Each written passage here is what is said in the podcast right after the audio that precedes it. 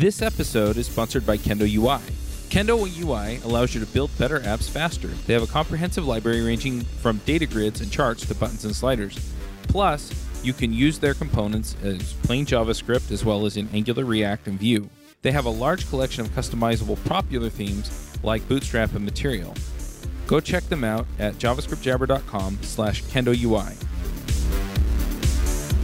Hey everybody, and welcome to another episode of JavaScript Jabber. This week on our panel we have Amy Knight. Hello from Nashville. Corey House. Hello from Kansas City. I'm Charles Max Wood from dev chat dot t v, and this week we have a special guest, and that's Ben Titzler. Did I say that right? Titzler. Hi. Hello from Munich. Munich. That's a long ways away. It's very far away, yes. Yeah. So uh, do you want to introduce yourself? Let us know who you are. Why sure, everybody yeah. loves you? Uh, I don't know if people love me, but I can tell you who I am or who I think I am. So I'm a JavaScript uh, V M engineer here in Munich. I work on the V eight team. Um, that's the JavaScript engine in Chrome, as everybody knows. Uh, I was one of the co-inventors of WebAssembly. I started the project back in late twenty fourteen with Luke Wagner at Mozilla. And since then, it's grown to include people, dozens of people at Google and and uh and other companies at Microsoft, Mozilla, and Apple. And uh, it's been shipped in four browsers, and it's now becoming a W three C standard. And now I pretty much do V M engineering for WebAssembly and also work on standards bodies things uh, for WebAssembly. Nice. And the whole WebAssembly thing is so exciting, at least to me, because Uh, you know, I've worked in a number of different languages, some of which I like better than JavaScript. And so the WebAssembly, as far as just being a compilation target, is exciting to me because maybe I can write code on the front end with some of the languages I like on the back end. That's our hope, too. I was wondering if before we get started, you can kind of give us a little bit of a history lesson and like talk about like the difference between W A S M or WebAssembly and A S M and how A S M came about and kind of paint the conversation going forward a little bit. Sure. So I can give you uh, my perspective on this history. So I joined V eight about five years ago. That was in twenty thirteen. I actually moved specifically to Munich to work on V eight with the V eight team here. And about mid of that year, Asm.js came out. And Asm.js was a compilation target for C plus plus. It was a Mozilla project. I grew out of Emscripten. Emscripten had targeted JavaScript by compiling C plus plus to JavaScript, but there wasn't a particular subset that they were targeting. It was basically just working with vanilla JavaScript. Uh, but the Mozilla teams came up with Asm.js as a compilation target. It's basically a subset that has sort of um, kind of ceremony around the type system. Um, if you validate Asm.js code by looking at the types that are embedded in the code, then it's easy to generate very fast machine code for it. And that's the approach that Mozilla took. Uh, when I joined the project, uh, the V eight project, basically the idea was to build a new J I T compiler for JavaScript. And one of the things that was clear that was going to become very challenging to make fast was Asm.js using the previous techniques. So what we did was we started building a J I T compiler to make Asm.js fast. So we did that through a number of compiler analyses. We did not actually implement the Asm.js specification as it was. But the idea was that we would be able to reuse the compilation optimizations techniques that we had for Asm.js for regular JavaScript. And it would kind of all be a nice, big, if not complicated, J I T compiler inside. By the time that we got the first version of what we call TurboFan now out for Asm.js, it became clear that Asm.js was not the perfect compilation target. So I started having conversations with Luke. Um, You know, we had V Cs much like this a couple times, maybe once a month. And the idea of developing a bytecode uh, for the web came up. And we thought that the Asm.js use case was compelling enough that we should have a custom design solution for it. And Luke, I think, came up with the idea for WebAssembly, or somebody in Mozilla did. I know, I remember when he came back to me with the name, and I thought, that sounds pretty cool. In the beginning, we were calling it WebAsm, but the, the BASM is, it kind of has a funny uh, feel to it. It's like spasm. Uh, so WebAssembly came, became a little bit more acceptable, palatable uh, way to refer to it. And by about, I would say, March of twenty fifteen, other people inside of Google, in particular the NaCl and Pinnacle teams, they got involved. Um, they saw that this was a potential for multiple browsers to collaborate. So NaCl was a sandboxing technology for x eighty-six code that was developed at Google. That was shipped in Chrome, but they've had, they had troubles uh, convincing other browsers uh, that this was the way to go forward. And because it was x eighty-six code, it was not portable. Um, so there was a follow-on project called PNaCl, or Portable NaCl, um, that was basically uh, same kind of idea, but using L V M bitcode as their distribution format. There was also challenges in convincing other browsers that this was the way to go. Um, but WebAssembly kind of started as this cross-browser collaboration. So I worked very closely with Luke for many months and many years uh, to make this happen. After March twenty fifteen, we started talking to Apple and Microsoft. Microsoft actually implemented Asm.js before. They were, I think, the second browser to implement Asm.js. And they became interested in WebAssembly. Um, so they were quite easy to, to bring on board. Uh, I talked to Phil Pislow at Apple, who's somebody I actually knew from school. Um, he liked the idea.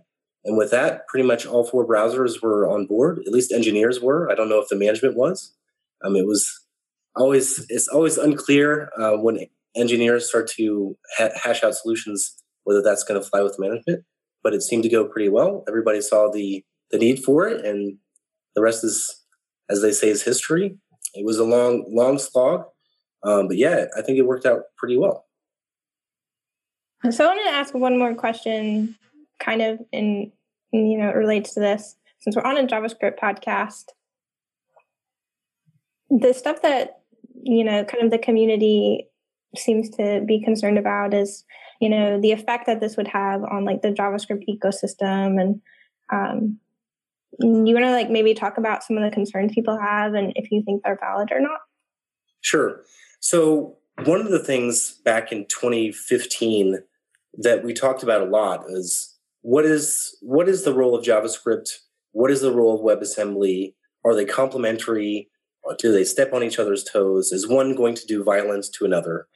And it's actually a complicated question because on one hand, there was a proposal called SIMD.js, which was to add SIMD operations to JavaScript. This was um, very uh, highly regarded by Intel and by Mozilla, but other browsers didn't think it was such a great idea. Sorry, that what's SIMD? SIMD.js, uh, single instruction, multiple data, basically exposing one twenty-eight bit vector operations in JavaScript. So SIMD.js uh, came out, was supported in Mozilla and Fire, in, uh, in Firefox, and we were considering support for it in Chrome. In fact, we developed a prototype in Chrome. Intel developed a prototype, uh, but we started doing our own implementation. Um, the idea was that we would support SIMD.js in TurboFan and that we would make SIMD.js fast. What we found is that when you get down to the amount of surface area that it adds to JavaScript, or SIMD.js did add to JavaScript, it was a lot of implementation.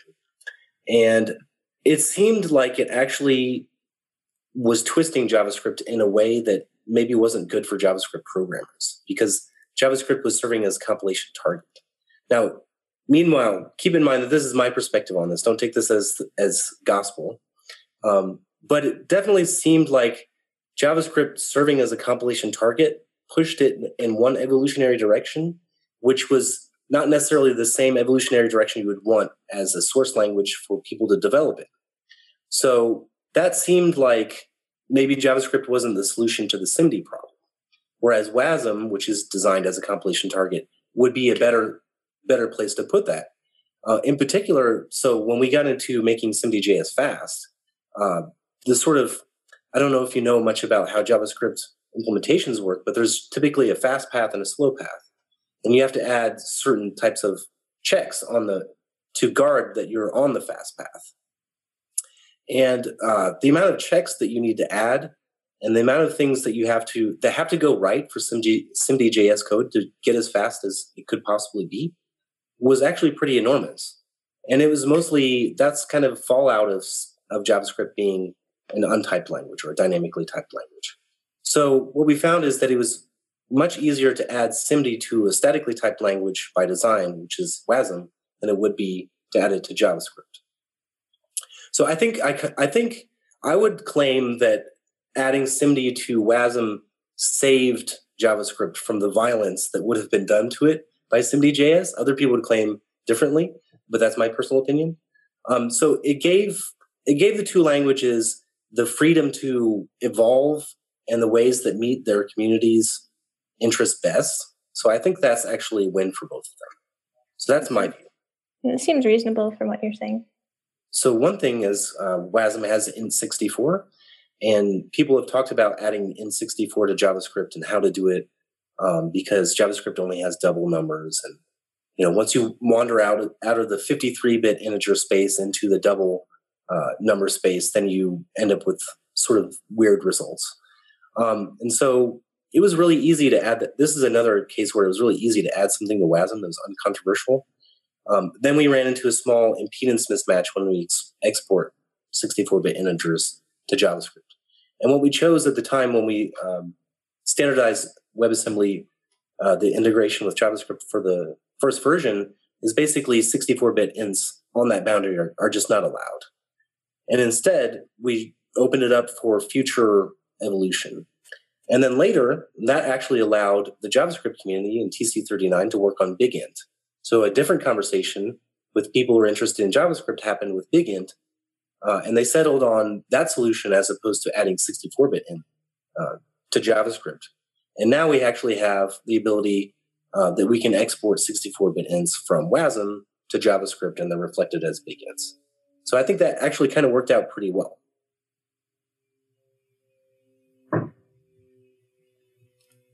One concern that I've heard is that Uh, JavaScript benefits a lot from being the compile target for a lot of these compiled languages like TypeScript and things like that. And if they compile to uh, W A S M instead, then a lot of the focus will move to that, and JavaScript won't get a lot of the goodness that it's gotten to date.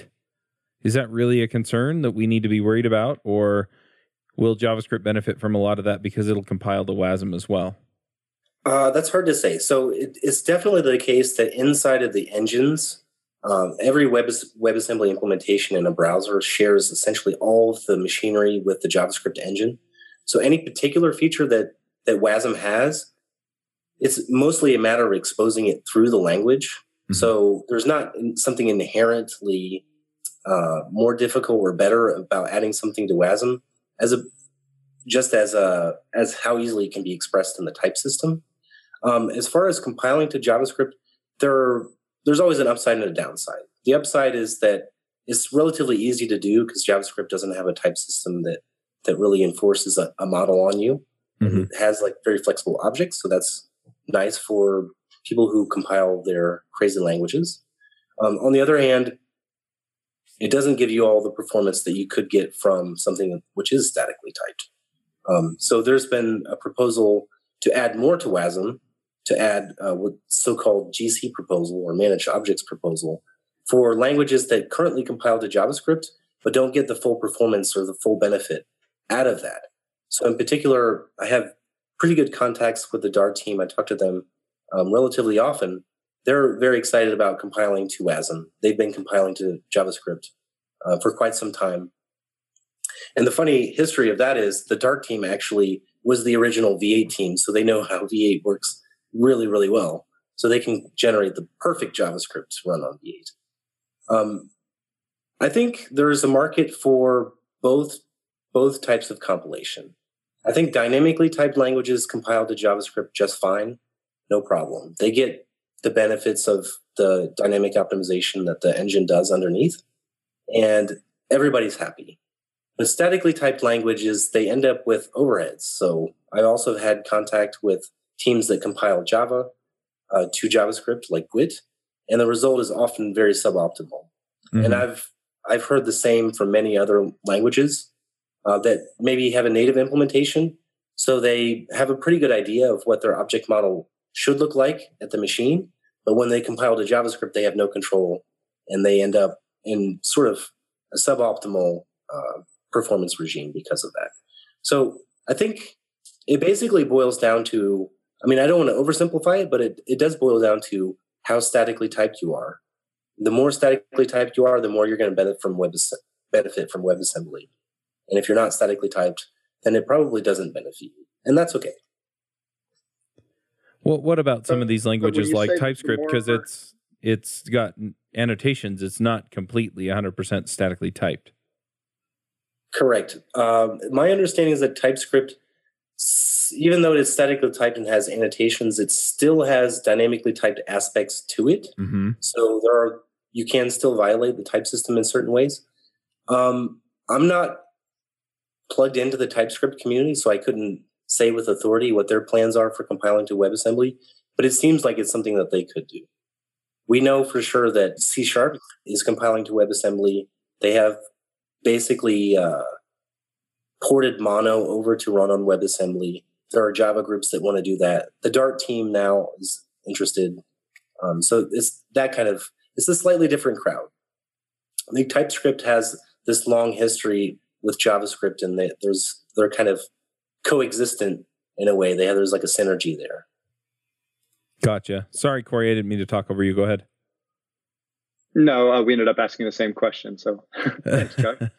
Uh, although I do have um, uh, another one. So are we at a point yet where you see uh, a lot of opportunity for people writing line of business applications, which are so common for, for JavaScript developers today in particular? Um, how close are we to people thinking about using WebAssembly for at least portions of their applications? Is that a logical use case for this? Or do you see WebAssembly as, as uh, more niche toward uh, more performance uh, specific scenarios, like, for instance, gaming? That's a good question. So uh, it's really difficult to make predictions uh, specifically about the future. I will say that um, the game type of application is something that we had in mind as kind of the first applications. Those are the forefront. They they were the early adopters because they have this legacy code base, which is in C plus plus. With Emscripten, they can flip a switch and, you know, with some other doing on their part, but less doing than they would building a new application, they can run the web really fast. So those things have taken off. In just the year since that we shipped in stable, it's taken off incredibly fast. Now, the question is about the second generation of WebAssembly applications. So one thing that I see is that Rust is investing heavily in WebAssembly. They believe that their entire, this is just my personal opinion, so I'm not speaking for them, um, but they believe that their web strategy is all about WebAssembly. I find that to be in a very heartening, uh, being a WebAssembly person. Um, Rust is a cool language. It's got a lot of innovation. It's uh, quite safe. Um, so I think that is going to be the type of thing where new languages uh, come through WebAssembly, particularly ones that, that that are statically typed. As far as applications, we still have a few challenges to solve with integrating WebAssembly and JavaScript, so libraries between the two. So along with the games, there's another easy kind of application that we've thought about, which is basically integrating a library, which is written in C plus plus or Rust and compiled to WebAssembly. And then now your application can move sort of incrementally, or you can use them as subroutines, like an image processing library or something like that. And then the core business stuff, to be honest, I, I'm not sure how that will play out. But I, I can definitely see that that for certain types of languages, if the, if the application w- were written in those languages, it could it could work. So it's interesting. I mean, the, the short-term future that you just described reminds me a bit of the way people are using Node today, where you see people, yes, you're using Node as the initial endpoint sitting behind something like Express or Happy or Koa, but then uh, heavy lifting ends up happening in some other uh, technology, some other language, often a strongly typed language. So people are, are effectively um, recognizing that uh, They, they want power tools once they move uh, far enough back on the server and back-end processes and those sorts of things. Uh, and so it sounds like those will be the first places that people potentially consider uh, reaching for something like WebAssembly instead. So I, I guess that's interesting, too. I hadn't even considered, um, I mean, WebAssembly, with the name web, you obviously think about the web and browsers, but someone could just as easily choose to use WebAssembly instead of something like Node on the server at some point too, right? Yeah. In fact, uh, so we've been talking about what is na- uh, Node's native strategy for integrating native modules. And so I'm not a not a Node developer, but so my understanding is that you basically recompile C plus plus source code on every server, right? So there's no sort of binary portability whatsoever.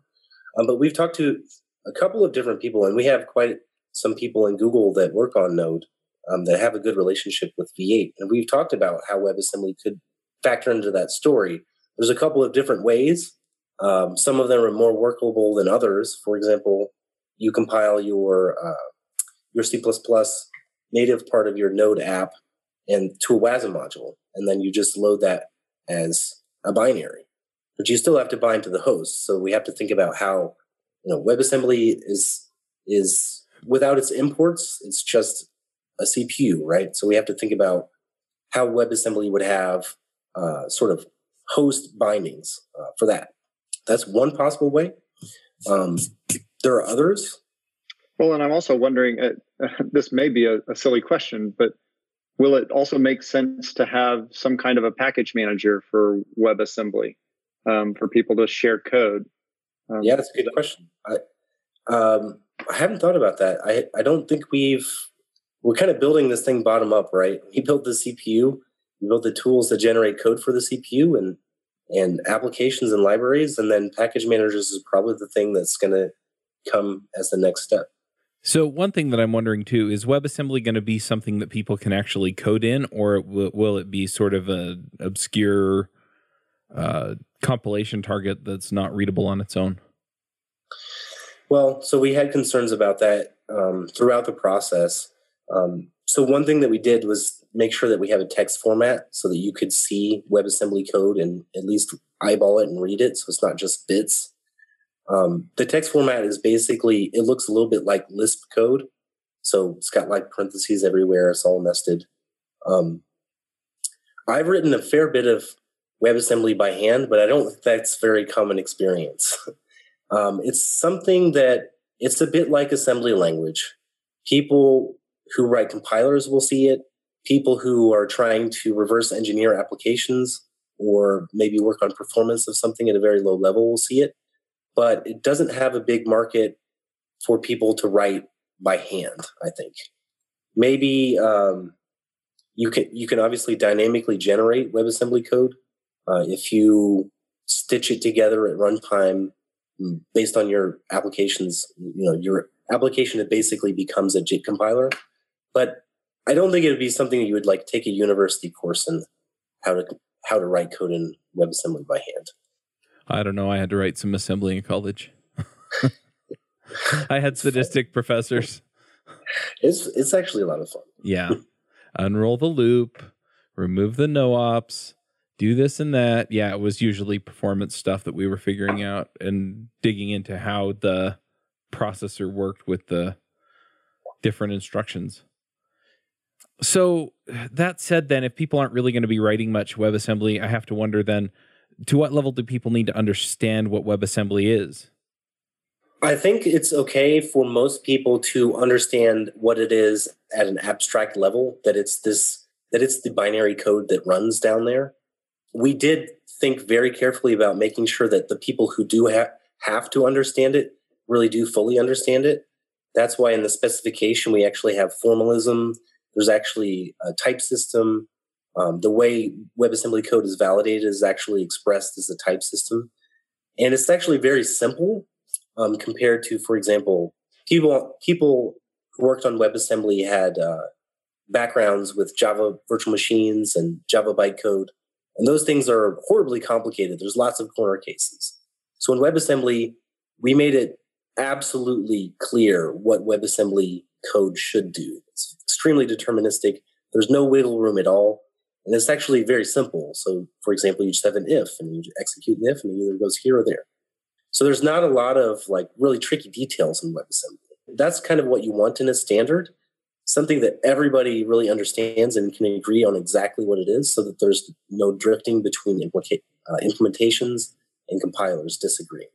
So in that sense, the people who who do have to understand it, I think will understand it really well. I would also argue too, I don't know, from like a less experienced or, you know, I don't know, I still call myself new, whatever, junior dev for life thing. But um, like I would argue, like at least understanding this stuff, like you say, from a high level is beneficial for people who haven't, like for me, don't have a traditional computer science degree. Like understanding this stuff gives you an appreciation for, you know, what JavaScript is doing. And then everybody likes to, you know, laugh at JavaScript for some of like the different, you know, cases where you like you type in a number and things don't add the way you expect it to add because they don't really have always a concept of like what's happening at a lower level.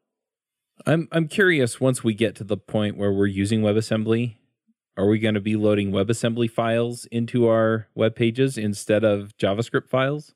It's already happening. Okay. So w- what does that look like? And how, how does debugging look like, you know, if there's a problem on the yeah. front end?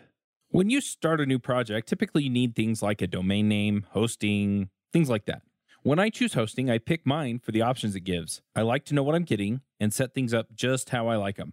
This is why, for your projects, you should check out Linode. Linode servers feature native S S D storage, a forty gigabyte network, and Intel E five processors. That's all the power you need to run V Ms under full control, or Docker containers, who doesn't love that, encrypted disks, and V P Ns. Plus, they have ten data centers across the world and add-ons like backups, Node Balancer, and Longview to help you control your server costs. They also offer block storage for your static files, and you can get started with a twenty dollars credit if you use the code JavaScript Jabber twenty eighteen. That credit is good for four months on their one gigabyte server. That's a lot of time to try them out and see if they're the right fit for you. That code again is JavaScript Jabber twenty eighteen. Also, if you're interested in working for Linode, they're hiring. Head to linode.com slash careers to see their available positions. So, uh, like you, this is the problem when you have a compilation target, because now you're far away from the source code. So the things that we've done so far is we've made it possible so that you can at least debug WebAssembly at the WebAssembly level. So you can see all the bytecodes, you can step through them, you can set breakpoints, you can see the numbers as they go by. You can inspect memory and things like that. But that's kind of like debugging at the machine level, the way you would do if you had a new machine that didn't have a compiler with source maps. So the next step is to go to source maps where you can map particular WebAssembly functions and bytecode offsets into line numbers. So that support is already there in Firefox. Chrome is coming along as well. Um, but the step after that is being able to debug in your source language through WebAssembly. And so this is where we get into a design space that's not entirely understood yet. Um, my personal view is that basically we'll have a JavaScript A P I, and JavaScript, just because it's the thing which binds all things on the web, it's like the force. Um, but JavaScript A P I, where you can debug the WebAssembly machine and then translate that to your source language. So a source language compiler would come with this module, and that would plug into the debugger, so to speak, uh, in the browser. And then now you can step through your Ruby or Rust source code and see your Ruby and Rust data structures and stacks and local variables and all of that. So hopefully, if we do it right, then WebAssembly will disappear into the background. You won't see it at all. It'll just be an implementation detail, and you'll just see your source language, and you'll just see it run on the browser, and you'll only see your source language uh, objects and functions. That's kind of the holy grail, I think. It's going to take maybe a year or two before we get there. There's a lot of moving part, parts involved, and tool chains are, you know, have quite diverse. But that's that's the vision that I have. Hey, if we get to the Holy Grail in, in one or two years, that sounds pretty good. Yeah.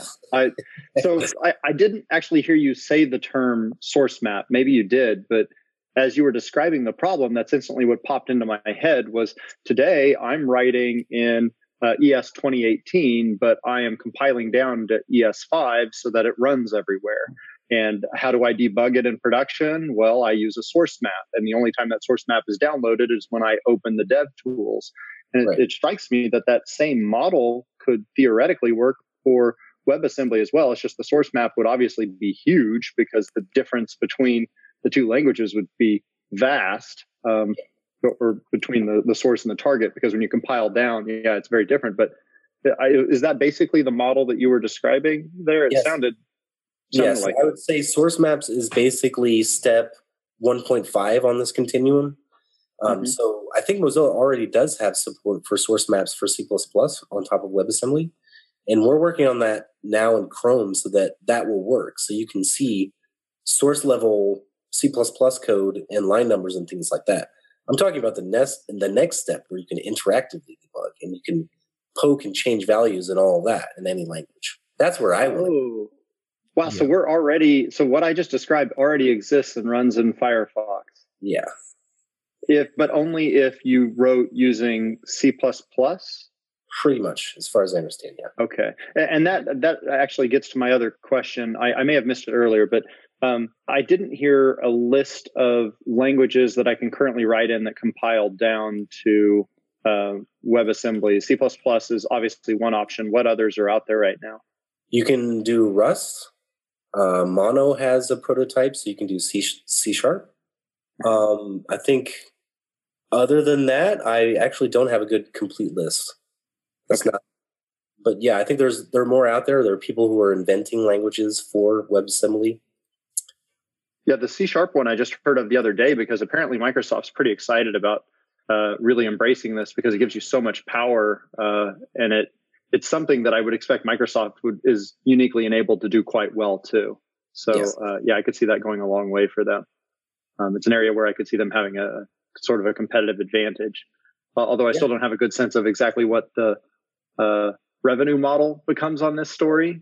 But uh, with the new Microsoft, I think I think you chase the innovation and then you hope that the, the revenue model shows up later, because they seem to have more of a startup mentality than they have in a long time. So um, yeah, I'm excited think, to see it. I think Visual Studio is a great development development environment. It'd be awesome if you could just debug your web app with Visual Studio, and it was WebAssembly in the browser, actually. I think that would be really cool. So this makes me wonder then, we have, how do I put this? A lot of JavaScript's adoption has been that it is the language for the web. And with um, WebAssembly, this changes the equation some. I mean, as we get these implementations, you know, C Sharp or Ruby or Rust or some of the other languages that you've brought up, uh, where they compile or can run a virtual machine on top of the browser stack using WebAssembly, do we see a refragmentation of web technologies back away from JavaScript? And the larger thing that I wonder is, does this affect node, node adoption on the back end? Do we see some people fall back to where they were before? Or... I don't know. And this is mostly speculation anyway. So I don't know. So it can go. So I think JavaScript will always be natively supported on the web, um, just because doing uh, for technical reasons and also for historical reasons. Um, I don't uh, JavaScript will always kind of have a special place. Um, those other languages, I don't see.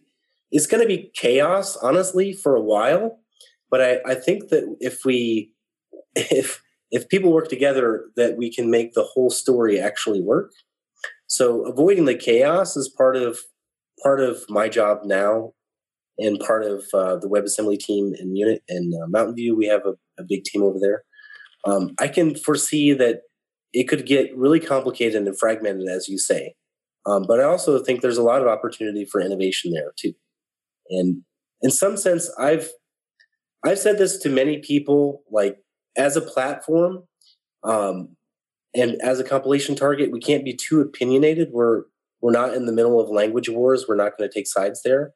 So um, yeah, I, I think there's going to be a lot of a lot of different languages that come, and it will be, you know, somewhat topsy-turvy for a while. But I don't think it'll be ultimately un- untenable. The other thing that I'm wondering about is multi-language systems. So let's say that I'm into Angular or React or Vue, and I'm like, this stuff's awesome. And they have some kind of compiled to WebAssembly that they do. And I'm sitting here thinking, you know what? I really want to write my front end in Scheme with React. And Scheme also compiles to WebAssembly. So is there a way to kind of blend the worlds in a really heinous way so that I can actually do that? Chuck, you're crossing the streams. Don't cross the streams. I know, right? uh, is there a way to do that currently? I don't know. Um, there are there's interesting research that I can tell you about about doing this in the Java ecosystem. So in particular, there's a system called Graal where they basically use Java as the base instead of JavaScript. Mm-hmm. And then you can write, for example, a Ruby interpreter, and they have a magic technology called partial evaluation to make that really fast. And you can do cross-language calls. And that all kind of works in the Graal ecosystem. And they have some really cool uh, techniques there that maybe could be picked up in a future where I see people doing this uh, for real on the web. So writing a React thing in Scheme and making it all work together, I think that's something that, yeah, it would be cool. I think we can make that work in five years. It will take some time. That's cool. I'm looking forward to the chaos. So is there anything else that's coming in WebAssembly that we need to be preparing for? Sure, yeah. There's there's um, there's kind of a host of small add-on features um, of various sizes. And then the big one is threads. So as you know, you guys probably have some experience with shared array buffer, um, but WebAssembly basically will give you worker-based threads. So you can spawn a new worker, you can send a WebAssembly module to that worker, you can instantiate the module over there, and then they can share memory.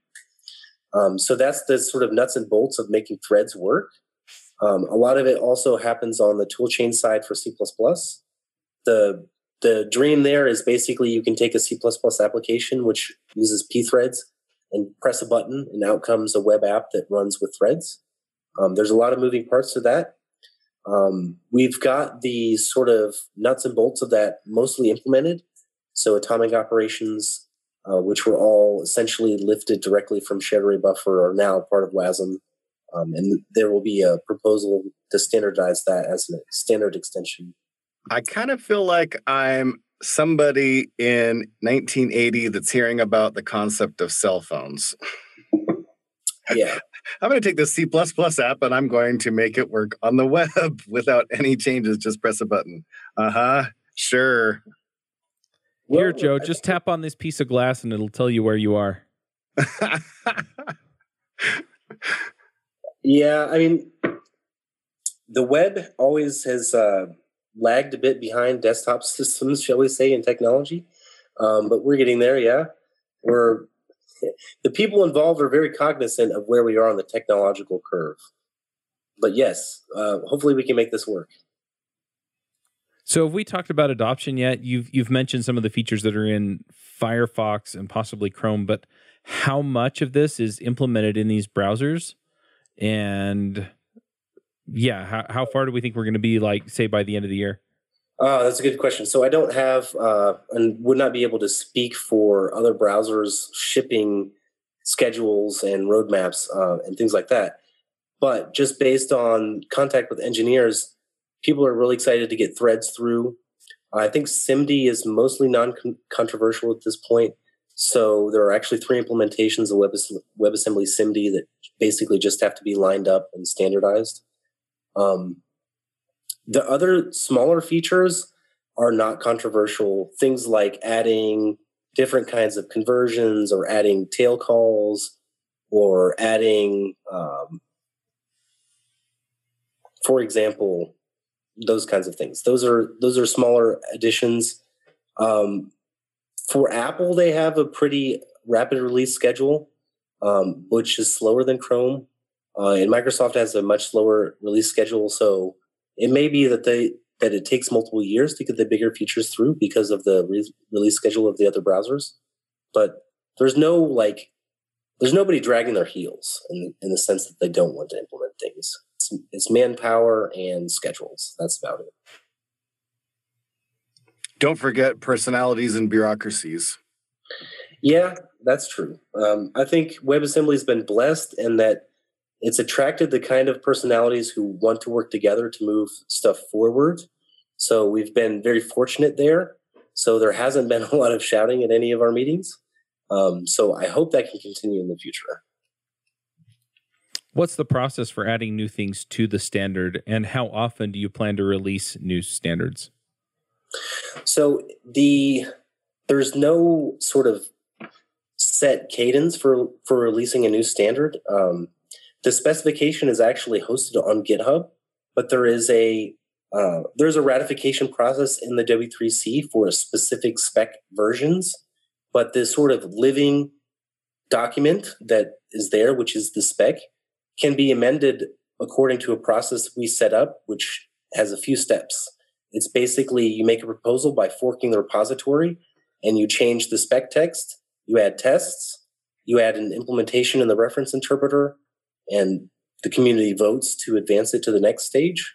Then when there are two implementations, when there's the formalism and it gets spec'd out, like there's, um, I can't recall off the top of my head which stage is which, but basically there's four stages. And then once that's done, it's in. And then, um, then sort of a snapshot of that gets thrown over the wall to the, to the community, uh, to the, uh, to the working group to be standardized as version or, or such. That's pretty much the process. It's all driven through the community group pretty much. Nice.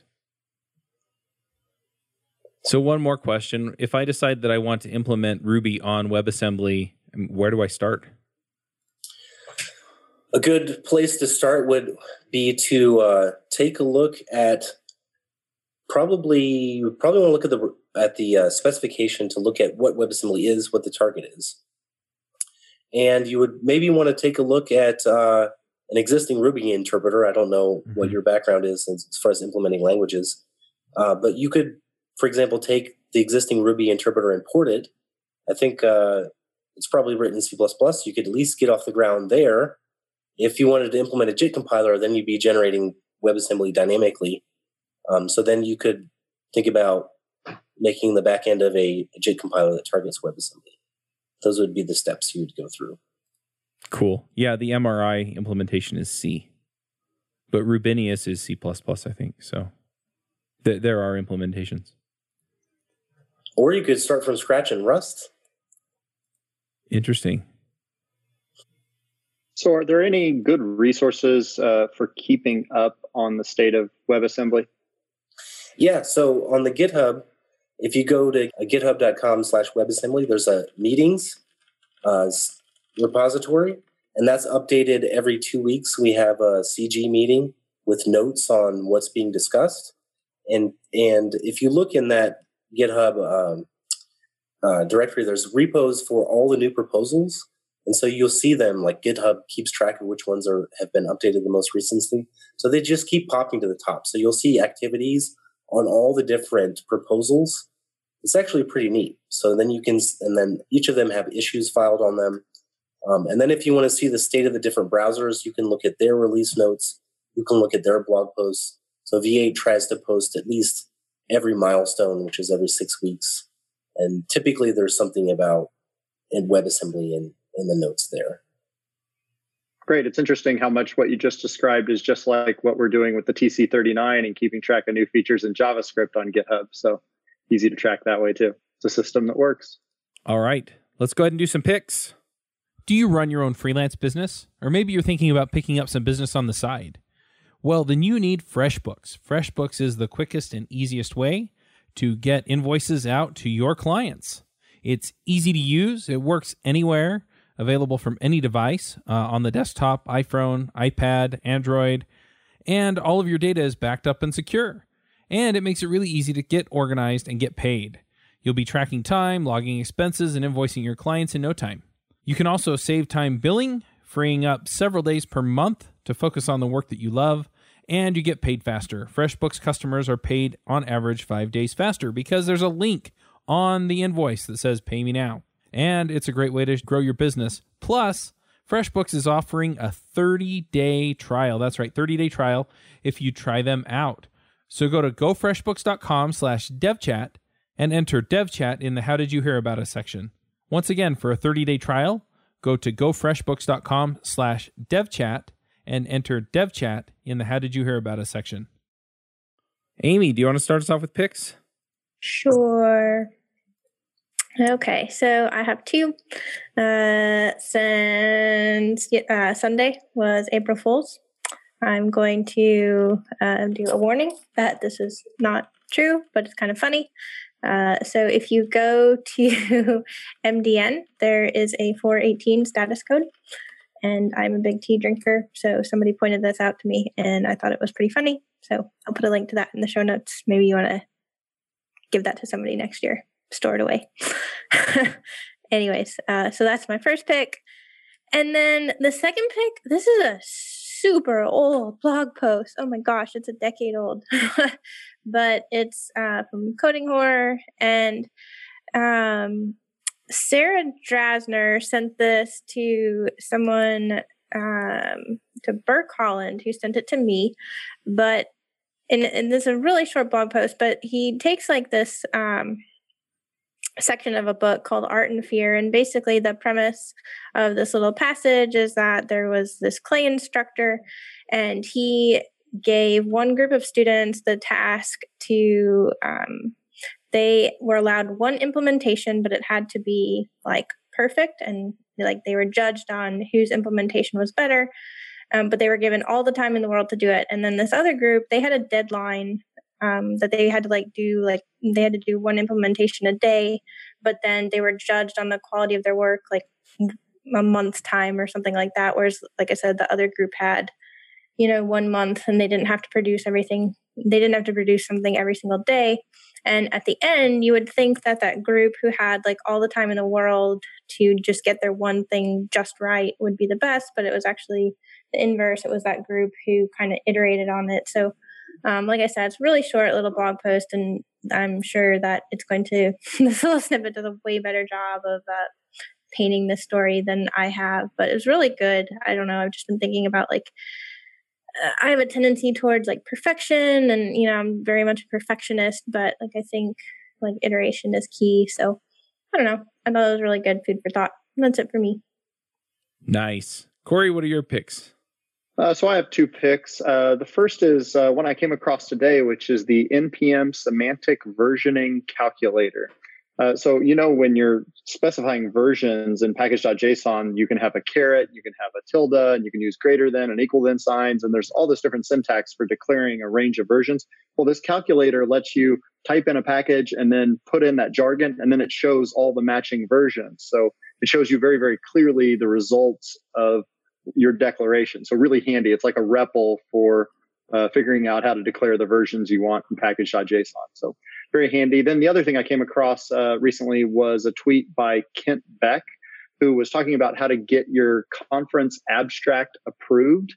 And he said, the purpose of your conference paper is to get your paper from pile A to pile B. You want your abstract um, in the A pile and out of the B pile. And he said, the sentences are the problem, why the problem is a problem, one startling sentence, and then the implication of that one startling sentence. So those are the four keys to writing an abstract that will catch the conference organizer's attention. I, I liked this little uh, recipe here, and I, I looked through some of mine, and you can see how um, I could improve them by, by using this. So I'll share that in the show notes as well. Those are my picks. All righty, I'm going to jump in here with some picks. So I went and saw Ready Player One last night, and if you've read the book and you want to go see a movie where the characters have the same name, same names, and generally play the same roles, and uh, they use one or two of the same plot devices, and otherwise everything's different, then it's a terrific movie. That's a lot of caveats, Chuck. In other words, if you've read the book and you go in with too many expectations, you'll walk out of there going, man, they they changed that and that. They, they kind of changed everything. And then and then you think about it again, and you're like, but it was a decent movie. So anyway, um, that, that's kind of where I came from. If you haven't read the book, go see the movie and then read the book, because I loved the book and I wanted to see a movie version of the book, and that wasn't what it was.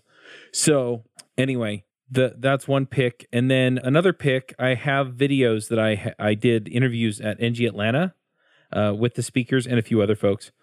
So if you're interested in seeing what kind of the state of Angular is or was a month or two ago, Um, definitely go check those out. They're on the DevChat dot T V YouTube channel. Um, so Uh-oh. just I'm gonna have to go look. DevChat dot T V slash C slash DevChat T V uh, is where all of the DevChat dot T V videos are at, and uh, you can definitely go check that out. Uh, one other thing that I'm working on, it should be out by the time this goes live, is I've decided to do Alexa flash briefings. So if you have an Amazon Echo and you get your news from the Echo, and the light's on, so it's actually listening to me because I said the Echo's name. But uh, anyway, um, you you can uh, add the Amazon skill for JavaScript rants is what I'm calling it. They're just going to be five-minute coverage of something related to JavaScript or programming or careers or something. So uh, we'll be talking about that. I'm also going to put those on YouTube. So I'm just going to talk at my camera. Um, I talk a lot on camera or on mic.